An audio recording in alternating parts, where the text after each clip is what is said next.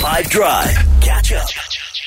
Old United Lady is still, even though we're like only on the 10th of January, going out at the moment and heading into the wild world of the streets uh, and interviewing people and ask them all kinds of questions. What did you? What, what was it all about today? I wanted to actually ask people if they think it's soft life to live at home while you're a varsity student, or if it's better to just go and live at a student accommodation. It comes with different challenges of its own. You know, we starve sometimes. You forget how to budget properly. You forget that you need to study and you go out too much. But also when you're at home, it's like while you're trying to do your schoolwork, then there's chores, then there's this, then there's that. So I wanted to ask people which they think is better and if the two do compare. And I wasn't surprised with some of the answers. A lot of people actually feel the independence is what you might need, but in the same breath, what about your family? I basically ran away from home at 18 and Yeah. then only realized a couple months later that I literally had a hotel and should have gone back. So we'll Yeah. check in with the streets next on 5 Drive. The art of spreading your wings. Let's open this up. Check this out.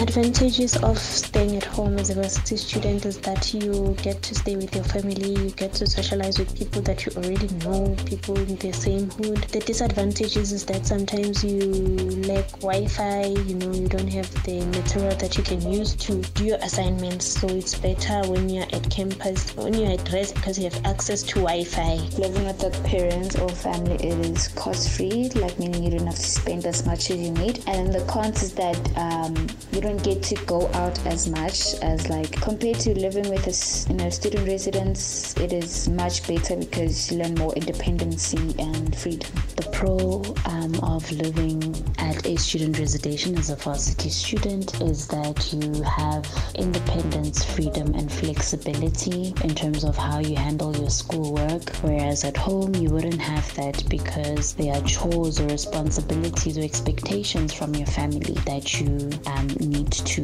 live up to. When you live on your own, you become independent, self reliant, will grow as a person, which comes with many challenges such as more responsibilities, more chores, less emotional support, potential financial difficulties. When being in the comfort of your parents' home, it's while it's a great, it's rather great to live rent free and be catered for. So I, I believe that the pros of living at home is that you don't have to pay for food or rent.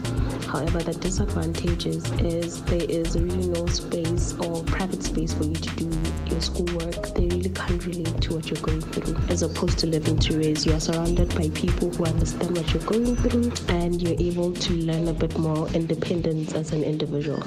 5 Drive with Nick Hamman. Catch up from some of the best moments from the 5 Drive team by going to 5FM's catch up page on the 5FM app or 5FM.co.za.